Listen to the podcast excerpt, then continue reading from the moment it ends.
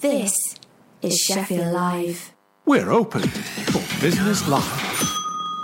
The people who are volunteering for our organisation have the skills, the drive, and the ambition to create um, jobs for themselves in green infrastructure and in green recovery. Hello and good morning. It's Friday, it's the 13th of November 2020 as this show goes out on Sheffield Live, FM radio, and online, and is first published as a podcast on your podcast platform of choice. I'm Jamie Veitch. This is Business Live, our weekly programme for curious entrepreneurs, purpose driven business owners, and social entrepreneurs too. Now, have you ever thought, what if? Dot, dot, dot. How do you make those what if leaps of the imagination happen? How do you nurture your imagination? How do we make things happen that we really didn't think could be possible?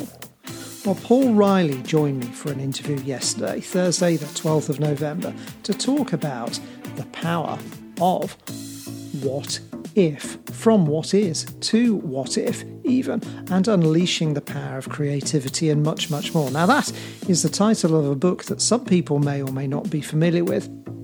It was a book by Rob Hopkins, a uh, former teacher and a co founder of the Transition Movement. And it was one of three books that Paul recommends in the interview. Keep listening to find out why he recommended it and what he thought of it, but also his other choices as well. Now, why are these books relevant to you? Well, keep listening to find out. Really interesting to talk with Paul and find out how they have impacted on him, how they've changed his life, but also because of the nature of what Paul does, I had the chance to ask him about ask him about reaching the UK's net zero target. And um, it was really interesting to hear from the chief exec of the Committee on Climate Change, who was published in some national newspapers this week, talking about how costs have come down really rapidly to move to a low carbon economy. And it is actually going to be much easier and cheaper than previously thought to reach net zero carbon emissions in the UK. So, of course, I asked Paul about that. What is Transition Liverpool doing about that? And lots of tips from him as well about setting up a community interest company, which I think you might find helpful. Now, also on today's programme, we've got details of new support for businesses, a fascinating and fabulous event next week for, well, two fascinating and fabulous events next week. One focusing on startups and businesses, and one focusing on social enterprise here in the Sheffield City region. So, lots to come on the programme, which I hope you'll thoroughly enjoy. But before we get there, let's hear from our guest for this week, Paul Riley, Transition Liverpool CIC. We'll hear from Paul now. We're open for business life. When I put out the call for social entrepreneurs, leaders, and so on about what's the best and most impactful book you've read and put into action to change your business, to change your world, I had a huge number of responses. And I was particularly intrigued when Paul Riley got in touch because he made three recommendations of books. Paul is joining us on the show right now. Paul, hello. Hello, how are we? Good, thank you. How about you? Not too bad. Working from home, very strange, but you know, brave new world and all that. Yeah, quite indeed, indeed, and um, yeah, so much has changed this year. You're um, network coordinator for Transition Liverpool CICA. Uh-huh. I want to find out more about that in a moment or two. But first of all, Paul, what were the three books that you've recommended? So we've got Doughnut Economics by Kate Raworth. We've got From What Is to What If by Rob Hopkins and How to Resist by Matthew Bolton. Grand. Okay. Really interesting choices. So happens I've got two of them. I've got Doughnut Economics and I've got From What Is to What If, but I don't have the third book, the Matthew Bolton book. But can we start with um, Kate's book, Doughnut Economics? Yeah. What's what's the book all about, first of all, and what did you gain from it? Well, I think um, the three. Obviously, this is a, a business business focused podcast, isn't it? And um, yeah, I think the the whole um, thing with these these three books really is they're not really business oriented in particular. Um, and it, it's just sort of ways that have really helped to inform my mindset and and how I I want to approach um, my interactions with the world and and and and my sort of ways of earning money and ways of adding adding growth and adding adding um, value to to the worlds that I interact with um, in my in my sort of you know my daily business. Um, mm. And so the the donut economics one for me um, is really sort of is really into. I, I, I came across it as a, a fairly fairly sort of um, fresh face to economics. Um, I understand, obviously, you earn money to pay bills and you know very very basic stuff. But looking at economic models and things like that wasn't really anything that I was hugely interested in or um, had looked into and a lot. And I think this book was re- a really sort of fascinating one for me because it was promoted to me by a lot of other activists and environmentalists and um, some of the leading thinkers on things like sustainability and, and permaculture. Right. Yeah. Okay. So it's interesting that you talk about that because um, promoted to you because it sort of went. It was a, first of all an underground sleeper success, and then it was longlisted and shortlisted for various awards. It was mm-hmm. it was actually one of the Financial Times' books of the year and one of Forbes magazine's best business books in the year, ultimately. And its subtitle is How to Think Like a 21st Century ec- Economist. Mm-hmm. Um, and it's really challenging what has been maybe some of the prevailing orthodoxy in traditional economics. I guess I'm not an economist myself, but um, it um, it's been described as something that uh, has broadened the horizons of economic thinking as well. So you were recommended this book by other activists, by other people in environmental movements. What did you then gain from reading it? Well, it, it is a crash course in sort of um, traditional economics, but Kate Raworth looks at it through the, the lens of her own experiences um, and her own her own growth and development as an economist.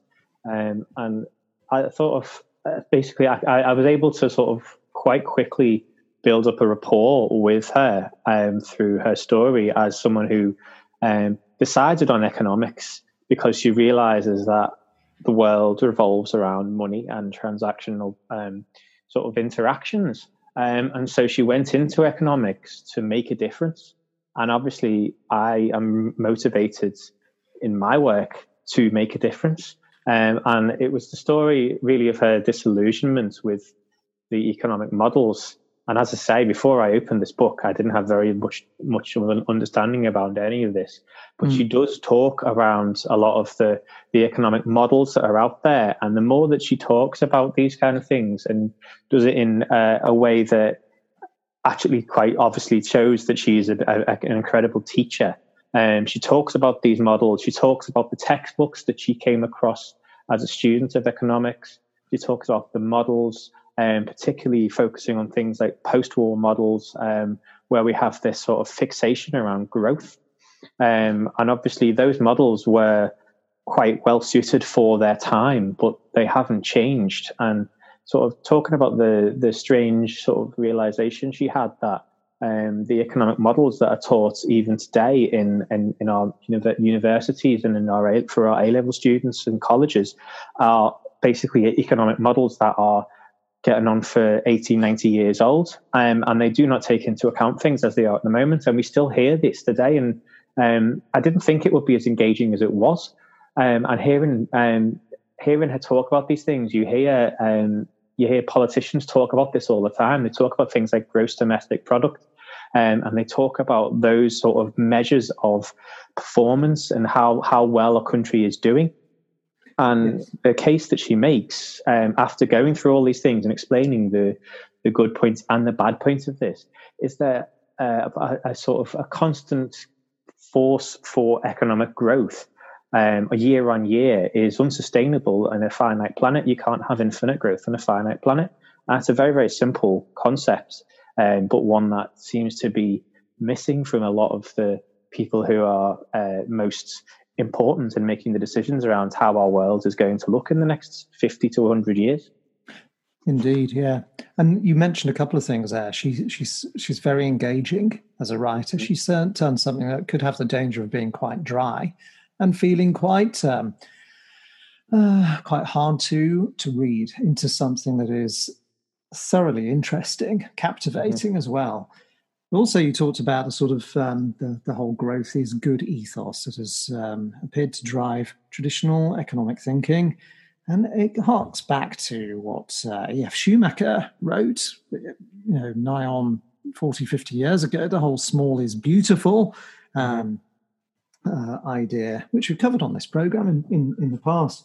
I, I, thought the book itself as well, she's she goes into a lot of detail about the disruption and innovation, how the world is changing, how AI and new ways of working and new ways of living um, will have um, an enormous impact over the, the, the 10 years ahead as well. Quite aside from everything in the book about addressing the enormous pressure on the environment and inequalities in, in wealth and other issues.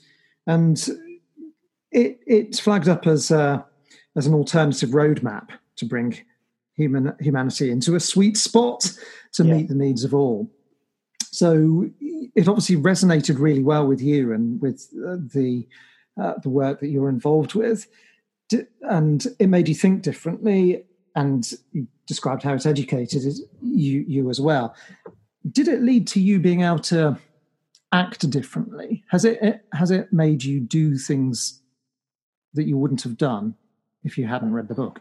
Um, I suppose it hasn't really changed my direction, but it has helped to crystallize my ideas and give me some sort of basic underpinning for preconceived ideas, which um, I I have I now have some sort of you know um, evidential basis for. Yes. that's re- that's really really important and engaging more with economics and donut economics and the launch of certain areas of donut economics, such as the Doughnut Economics Lab. Um, that's been really important as well because it really has helped to bring um, permaculture and those kind of ideas to the fore um, yes. and has has basically um, put it onto a different setting. Um, you know, when we're engaging with people now, we can do it um, with these these kind of ideas in our minds and understanding that yes, our, our, ideas potentially are quite radical to some people. However, now we can say things like um, Amsterdam has become the first city in the world to adopt the donut economics model. Um, and that's what they're running their city by now. Um, I believe that Ireland are looking to adopt this model as well. There's, there's organisations, there's city councils, there's countries all over the world who are looking at this as a new way to to run things ensuring not only that they um, the lower levels, so the in, inner circle of that donut is you can't drop below that. And um, the inner circle is what we need to ensure that everyone everyone has all the stuff that they need, their basics for life. So you've got your safety, you've got education, you've got, you know, you've got food, shelter, all the things that you would see in the sort of the UN um, rights of a child or the Sustainable Development Goals. Um, yes. And then at the same time, you can you are you are in the sweet spot, as you say, which is you're not actually um, exploiting the planet's finite resources to a point which they are not going to be able to be replenished. Yes. So you're not only ensuring that everyone has what they need um, and everyone is able to live a healthy and a happy life, but you're also securing that same right for future generations. And I think the the most resonant sort of idea for me from that is the idea that you are living your life as a good ancestor. I, I want to be a good ancestor to the generations that come after me. Yes, indeed.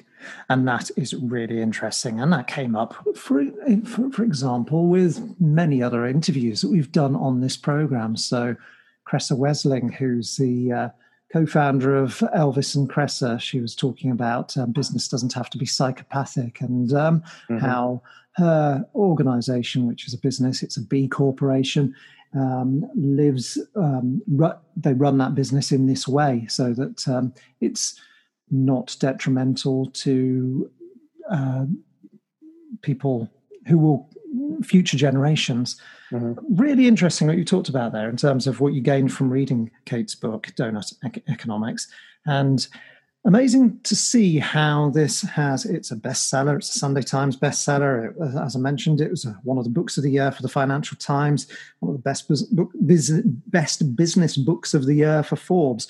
Let's move on to the next book which is rob's book rob hopkins from from what is to what if. Uh-huh. subtitle unleashing the power of imagination to create the future we want. Now this is a call for a better world what did you find most enjoyable about the book? What did you gain from it? It, um, it gives me hope.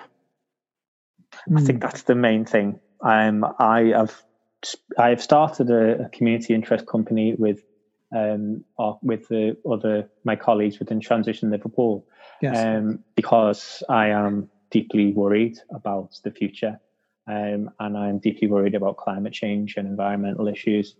Um, and I really wanted to try and find a way to um, to, to you know um, take action on that in a way that was I, I was able to cope with. Um, and the whole transition model, uh, the idea of um, looking um, looking at the big big picture, but doing things on a local level, and sort of compartmentalizing things almost to you know become part of a, a bigger whole is, is really, really powerful because it helps you to um, break those problems down. And instead of being terrified about, you know, um, Australian bushfires and, and the retreating glaciers and things like that, um, you, it, helps you because it, it gives you an amazing feeling of powerlessness, climate anxiety, and, and these fears for the future. Um, and if you don't have some sort of touchstone from which to um, you know, see that you're able to make small changes in your own life that can ultimately bring uh, bring about a better future, then you do you do run the risk of completely um, wiping yourself out and becoming a completely um, ineffective um, force. So um, the whole idea of transition is one that um, is really really powerful for me, and this is a book about all of uh, so Rob, I should obviously explain. Rob Hopkins is one of the people who began the transition, indeed, uh, the first transition um, group in Totnes and Devon, and obviously he's written a number of books on it. Um, and this one is all about unleashing the power of the imagination, and he talks about all these amazing, ridiculous, completely off the wall ideas that have happened throughout the world. And um, it gives you the feeling that you're not alone. It gives you the feeling that there are people everywhere who are having the same thoughts and concerns and fears that you are. And there's people taking matters into their own hands and actually doing really, really crazy, imaginative, off the wall things that are bringing about change. And there's a couple of stories in the book that really, really jump out at you. Um, for myself, there's um, the per- a person called Antanas Mockus, who was the president of the National University of Colombia um, he was he was sacked from his job there after um, bearing his backside at a, a lecture to some students. Um, and the reason that he said he did that was um, innovative behavior can be useful when you run out of words. Um, a very very strange sort of way to start to start a little bit of a story, but uh, it grabs your imagination. And then he ended up actually being dismissed as the president of the university. Um, and then went on to campaign to become the mayor of his city. So this is Bogota in Colombia. Yes. Um, he wore a superhero costume and canvassed the city as a super citizen to become elected as the mayor of the city. And some of the things that he asked people to do as part of it, um, asking people to pay 10% extra tax on a voluntary basis yes, to get yeah. more stuff done in the city, establishing a night without men men were asked to stay home and look after their family while women went out into the city for the night. The city's female police officers in charge of keeping the peace. Yes. A gun amnesty. Um, he also sacked all of the um, traffic police in the city because he realised that the uh, sort of the the issue there in terms of the death rate was linked to corruption within that body. So he sacked all of these officers and employed mime artists. Instead. Yes. And mime artists stood on the corners of streets giving a thumbs up to good drivers and a red card to bad drivers. Yes. And he only he only I, uh, re-employed those traffic officers if they also retrained as mime artists, and those actions reduced traffic fatalities by fifty percent. And there we are with the concrete impact, the the tangible impact. And I love the way the book, each chapter is what if we dot dot dot from yeah. what if we took play seriously through to what if our leaders prioritized the cultivation of imagination uh-huh. and uh, what if we nurtured imaginations in school and and so on and the book is packed with stories, as you've described as well, but uh, wonderful stories that resonate, that uh, talk about impact, talk about positive impacts of change as well. It's a it's a great uh, pay into uh, uh, following leaps in, in the imagination, and that's something that we've talked about on this show again in the past when we were talking about uh, Maria Popova's book, which um, is a, a wonderful historical description of imaginative leaps made in science and in art and how those have benefited society and understanding. Um, and Rob's book uh, is recommended by numerous people. Um, Sir Ken Robinson, the uh, educator who died this year, is a was a huge fan of the book. But um, there are numerous endorsements for for the book itself. You mentioned that it uh, gave you hope, and you mentioned that it made you understand there are other people out there who want to take these imaginative leaps to uh, change perspectives, change cultures, change societies for the better as well. Yeah, I think yeah. there's like this whole idea that um, it's it's it's very very easy to become cynical.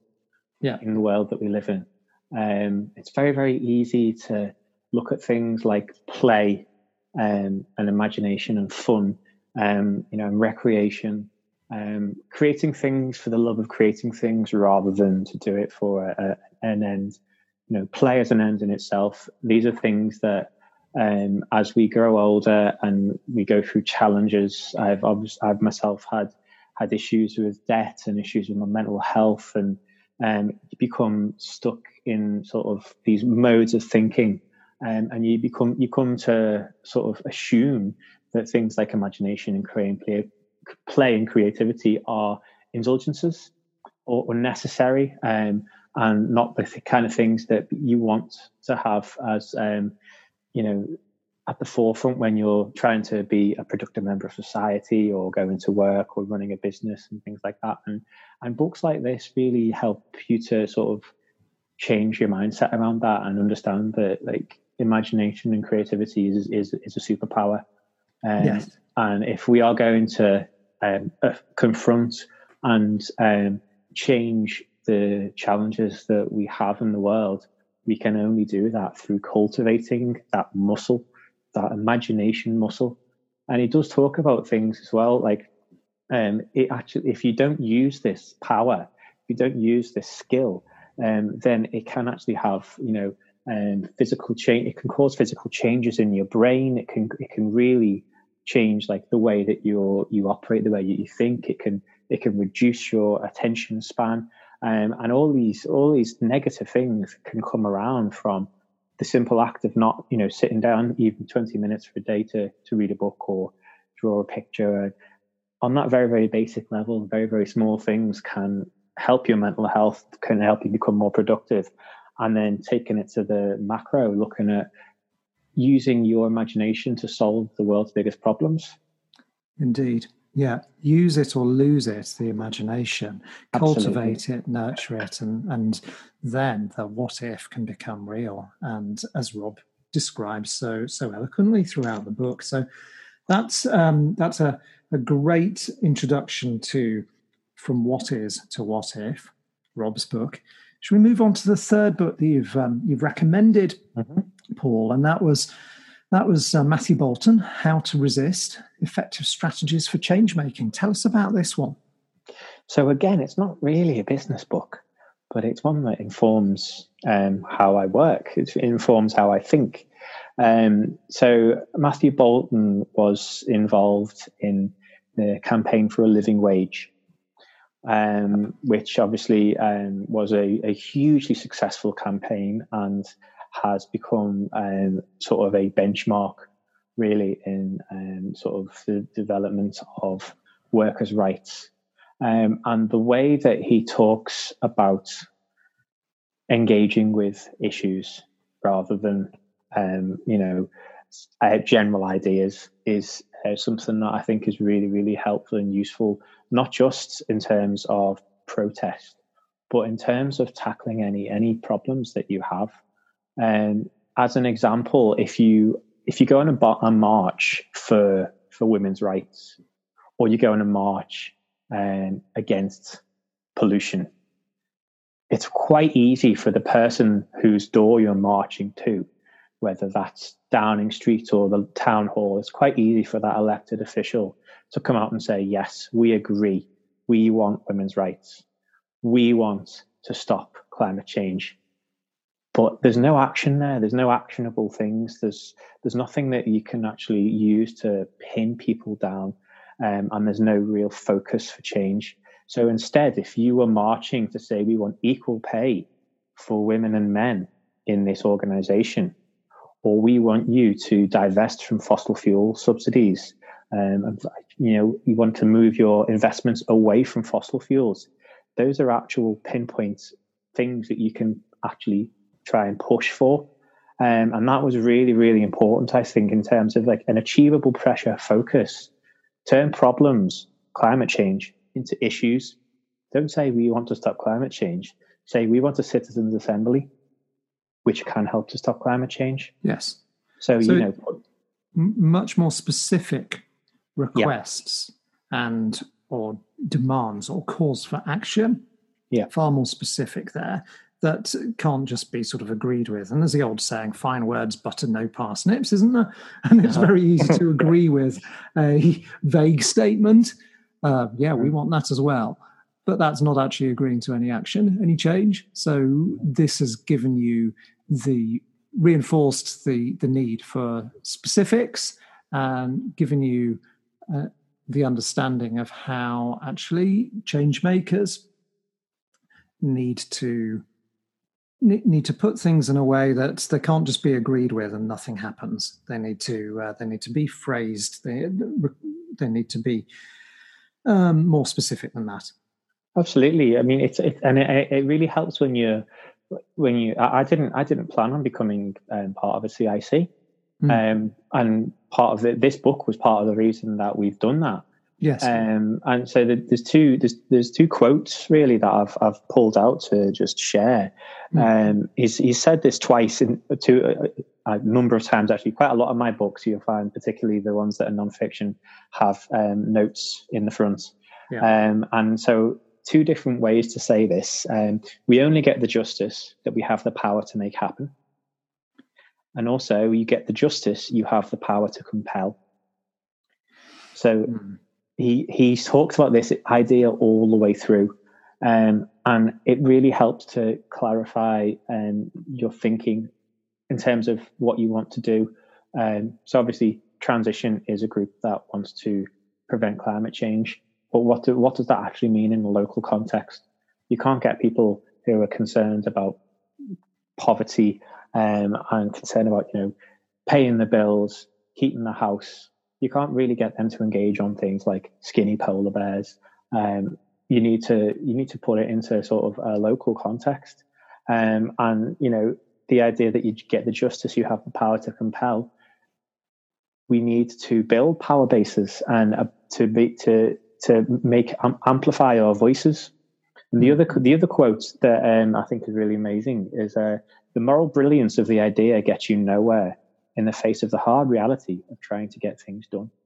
Yeah, that's a very, very effective qu- quote, that. And all too often, people, social enterprises, activists, community organizations, charities will focus on the moral brilliance more more than the actual actions. And mm. um, that, that quote distills the harsh realities of of of, of that in um, very very very effectively, very effectively indeed. So that was Matthew Matthew Bolton. Matthew, Matthew Bolton, yeah, um, and it, it really helps to it really helped us um, mm. to you know decide what we were going to do and what we were going to focus on and yes. how how our how our mission statements and our, our aims objectives and the outcomes that we wanted to achieve um, were then able to link back to those ideals that we have.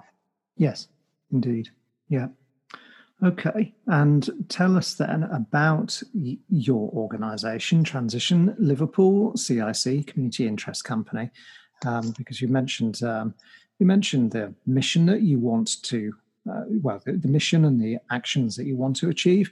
Tell us about Transition Liverpool. What is it that you, you want to do in the immediate and short and medium term? So, we are um, part of the global transition movement, which is supporting society to transition away from fossil fuels towards a sustainable future. Um, and the way that we do that is different in every every area. There are two, over 200 transition groups in the UK, um, there's transition groups all over the world, um, but there are similar so there are similarities across our differences. We amplify stories of positive change, and we work to build people, bring people together across differences. So we try and do things on a local on a local level. Transition Liverpool are one of the few transition cities in the world. Yeah. Um, so the transition town movement um, really looked. It, it became came around from people starting to get together and, and make changes in their areas. In Liverpool, obviously, it's a larger area than your, your average town. So um, it became quite difficult for us to make changes on our own and to build campaigns and again to build that power base to make to affect change in the world. So um, that's why I became network coordinator because a lot of what we do is around linking with other organizations and providing a platform for other organizations and, and, that, and that collaboration in order to ensure that we are coordinated in our actions. Um, we're not repeating things or duplicating our efforts. And we ensure that all of the work that we do in a voluntary nature, as well as now as in the CIC, um, is you know we get we get the big biggest punch for the pound, I suppose. Mm-hmm. Yeah. Okay. So we've got well, all the transition groups, um, we have we have core groups, um, which are you know obviously running the nuts and bolts of the um, the regular meetings, and um, deciding on our direction and things like that. And then what they do is they support working groups. So it's a do-ocracy transition. If you've got mm-hmm. ideas, um, we would like to help you bring those ideas to life. Um, we will support you with. Um, in Liverpool, what we will do is we can support through signposting to other organizations that you may wish to join, um, helping you with things like funding and skills. We can do we do mentoring in terms of like trying to trying to t- t- tell people our journey and the the stumbling blocks that I've come across and we've come across as an organization to get to the stage where we've now become a CIC. Yes. Um, in order to clear the path for people to get through the the boring or the difficult to the point where they can start making change much more quickly. Yes, indeed. What, what, what were the barriers then to um, becoming a CIC, setting up a CIC? What were the most difficult elements? Well, the, actually, the most difficult element of becoming a CIC was finding someone who knew how to do it. Mm-hmm. because uh, I am I'm not a, a business minded person. I am um, a creative. I've been a musician for many years. Mm. I work in education, um, and I've never considered the fact that I would start a business. Hmm. um, and actually finding people who are coming on board who are able to bring their skills. For instance, we have recently uh, appointed a treasurer who is very, very experienced in these areas and was able to guide us through all of the ideas around what do we want to be? Do we want to register as a charity? Do we want to become a CIC? Are we going to remain a voluntary organization? Um, and, you know, helping us to bring those skills in. And I think that um, the the really important lesson there that that I've learned um, is really you, you, can't do everything yourself. Um, no. and there's no point in trying to become a jack of all trades. Um, stick to your skills and and try and bring other people in. And if you if you are good enough as a, communicator and you reach out to enough people um, and you can make contact with people who have the same goals or similar goals to yourself, then you can build a very, really robust team. So if I'm, if you want me to talk about the nuts and bolts of the CIC, mm. I'd have to refer you to my treasurer because she's the mm. person who is able to give us that that level of expertise, which enables us to go on and work in other areas and you know de- deliver the work and the projects that we are we are focusing on. That's really interesting. I mean, that uh, resonates, I'm sure, with many social entrepreneurs listening to this, many business leaders. We have purpose driven business leaders also listening to this show and, and, social entrepreneurs. And the whole idea of building a team, um, different skills, complementary skills, and um, having the confidence to get people on board who have uh, knowledge, skills, and abilities that complement your own, that's different to yours. And like you said, if you're a good communicator, if you can communicate effectively about that mission, that purpose, and that vision, then um, it's um, it's easier to engage other people as well. Mm. Um, so, well, best of luck with the um, the activity, the action in Liverpool and beyond. And I was intrigued and interested to read this morning. It was reported this morning in a national newspaper that um, Chris Stark, who's the chief executive of the Committee on Climate Change, which is a independent statutory advisory body to the UK, has said that um, it will be easier and cheaper to reach net zero carbon emissions than previously thought, and it can be done in a way to quickly improve the lives of millions of people. So, are we doing enough to reach net zero in the UK? And um, if you had a magic wand and uh, waving the magic wand would get the government to do something, what would it be? um, short answer is no, we're not doing enough. Um, but the longer answer is that um, I suppose we know we know what we need to do. We do know what we need to do. Um, the two projects that Transition Liverpool are really working on at the moment, we're developing a Mersey Green map, um, and that is going to um, really sort of list all of the environmental organizations and the cooperatives and the independent businesses in our in our local area to try and encourage people to go to those businesses and to patronize them and to get involved in in, in these sort of pushes towards a stronger community and a stronger local community, which will help to you know ensure that we are more resilient for the future. And the other project, which goes hand in hand with this, is called Sparkit Liverpool, Yes. This is the this is the one that I'm really sort of taking the project lead on, um, and we are currently crowdfunding for our launch event, which is going to be in June next year. Um, and we are promoting, we're supporting 30 independent businesses and community organizations and creatives to create pop up infrastructure. So, pop up parking spaces. So, we're going to have things like a speaker's corner, a vertical garden, a 3D realization of a Van Gogh, all these ideas, um, which are all around sort of supporting our local independence and giving a platform to hmm. to people. And the goals for both of these, obviously, there are there are there are your conversations to have around what you what you want your urban landscape to look like. And um, do we really need as many cars as we do have? Can we utilize our outdoor space in a better way to support hospitality industry and independent businesses especially given that you know in a world of social distancing we need room for imagination we need room for power to grow we need room to be able to speak to each other and communicate safely and we need room for our organizations our hospitality businesses to operate. So all of our goals really in, in transition liverpool are informed by the overall transition sort of permaculture principles, which are around community wealth building. Yes. So instead of you know the sort of extractive capitalism model of going to a huge multinational corporation that may or may not pay their uh, their fair share of tax and may or may not you know um, siphon a lot of their profits off to offshore bank accounts, um, why aren't you going to your local coffee shop um, where seventy pence of that pound goes back into the local community and they pay taxes to your local authority um, which obviously helps to build jobs and improve our environment and improve our local economy. Yes. Um, that's that's the kind of future for us, really. That's the answer, I think. That's the future in terms of the local multiplier effect as well, isn't it? In terms mm-hmm. of that uh, that difference uh, out of a pound spent if that pound was spent with a local, locally rooted business compared with a uh, business that isn't. And um, you talked about uh, community wealth building. I know that's being championed by um, an organisation called CLES Centre for Local Economic Strategies, and there's a lot of interesting stuff going on there. So mm-hmm. um, Sparkit is uh, sounds like a really intriguing, interesting project there. You mentioned your crowdfunding. That uh, crowdfund is active at the moment on Spacehive, spacehive.com, but I'll, I'll tweet the link out to the um, the specific project page on Spacehive for the Spark Sparkit Liverpool project. And Paul, perhaps we can um, we can flag up the actual Transition Liverpool website if you'd like to mention the website address, please. Yeah, so that's transitionliverpool.org. I'm also very aware that I didn't answer the second part of your question there, which is what I'd like what I'd like the government to do.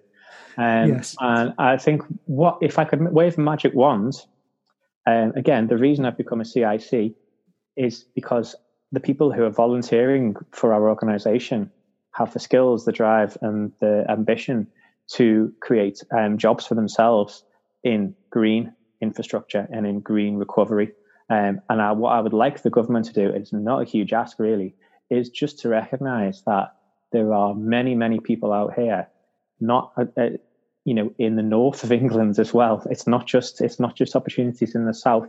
There's mm. talented people all over the UK who, if they have the opportunity, would be very very pleased to be able to go into green infrastructure, go into environmental areas, and actually these areas are really really profitable. So I'm not asking people to spend money um, for no reason to you know try and reduce our carbon emissions we're making the case that we've got a we've got a really viable business model here, and it's a business model that is going to be pushing for um, you know a clean cleaner air and a better environment and a more resilient local community. These are all actual physical tangible responses to climate change and climate resilience in the future that are also going to help our economy so all i would ask of the government is to realize that a green new deal and a green revolution is not only the way to stave off the worst worst um, problems with climate change, but to help us in our in our recovery and our economic recovery from the situation that we currently find ourselves in. Yes, so turning slogans into actually something meaningful, turning Build Back Better, for example, into something actually that means something in terms of an inclusive recovery and real job creation, real, real jobs. Well, Paul Riley, thank you so much for joining us on the radio show and podcast today. It's been really interesting talking with you, hearing not only about the three books that you mentioned earlier on, but also about what Transition Liverpool is up to. Paul, thank you so much. Thank you very this much. This is Sheffield Live. We're open for Business Live. This is Business Live, Sheffield Live's weekly programme for curious entrepreneurs and social entrepreneurs purpose driven business owners, and charity chief execs, with me, Jamie Veitch. And that was Paul Riley, the director and network coordinator at Transition Liverpool CIC, Community Interest Company. And what a fascinating um, trio of books Paul recommended to us there. I've read and got a couple of them, two of them, not the third. So I'll take a look at that. But if you've read any of those books, what did you think? Have they uh, have they made such an impression on you? I'd be really interested in you getting in touch. Send an email to jamie at sheffieldlive.org or um, put a tweet out. Find me on Twitter at Jamie Veitch. Sheffield Live is on Twitter as well.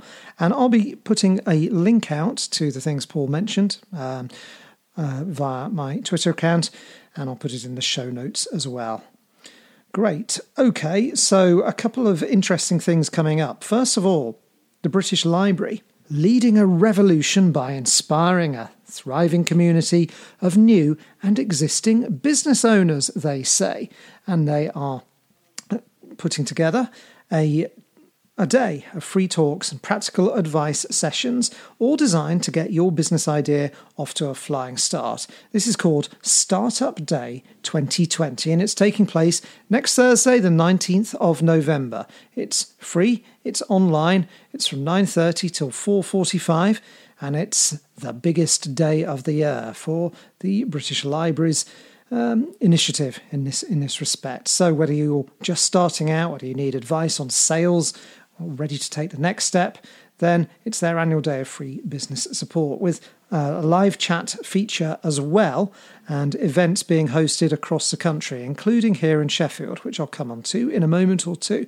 But their central programme of talks covers getting started with your sales strategy, being seen by new customers, finding the right mentor, a conversation with the co founder of Toast Ale, Louisa Ziane, and Louisa being interviewed by Paul Lindley, the founder of Ella's Kitchen, and uh, much, much more.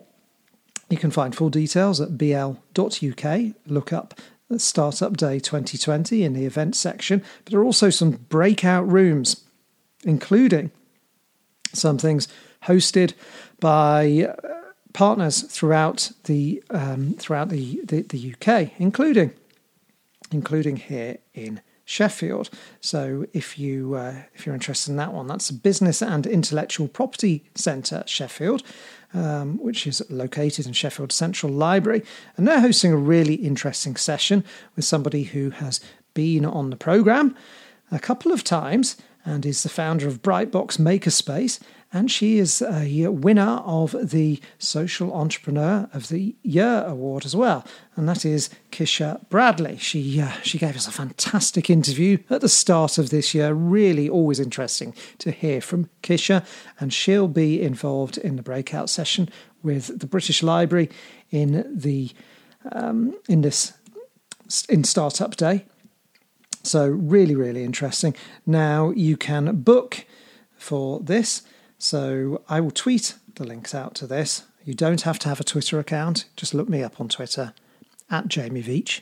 And I'll put them in the show notes for the podcast as well. But the registration is at bipc.tv, and then you should be able to find it. And you can also find details of Startup Day at the British Library's website as well. So uh, check it out. Also, coming up is the Reset Festival of Social Enterprise, running all of next week from the 16th to the 20th of November, an online festival to celebrate social enterprises here in the Sheffield City region and exploring how they can come together as a sector to move forward successfully. It's going to include an opening session with input from the Social Enterprise Exchange and their partners, and from Social Enterprise UK.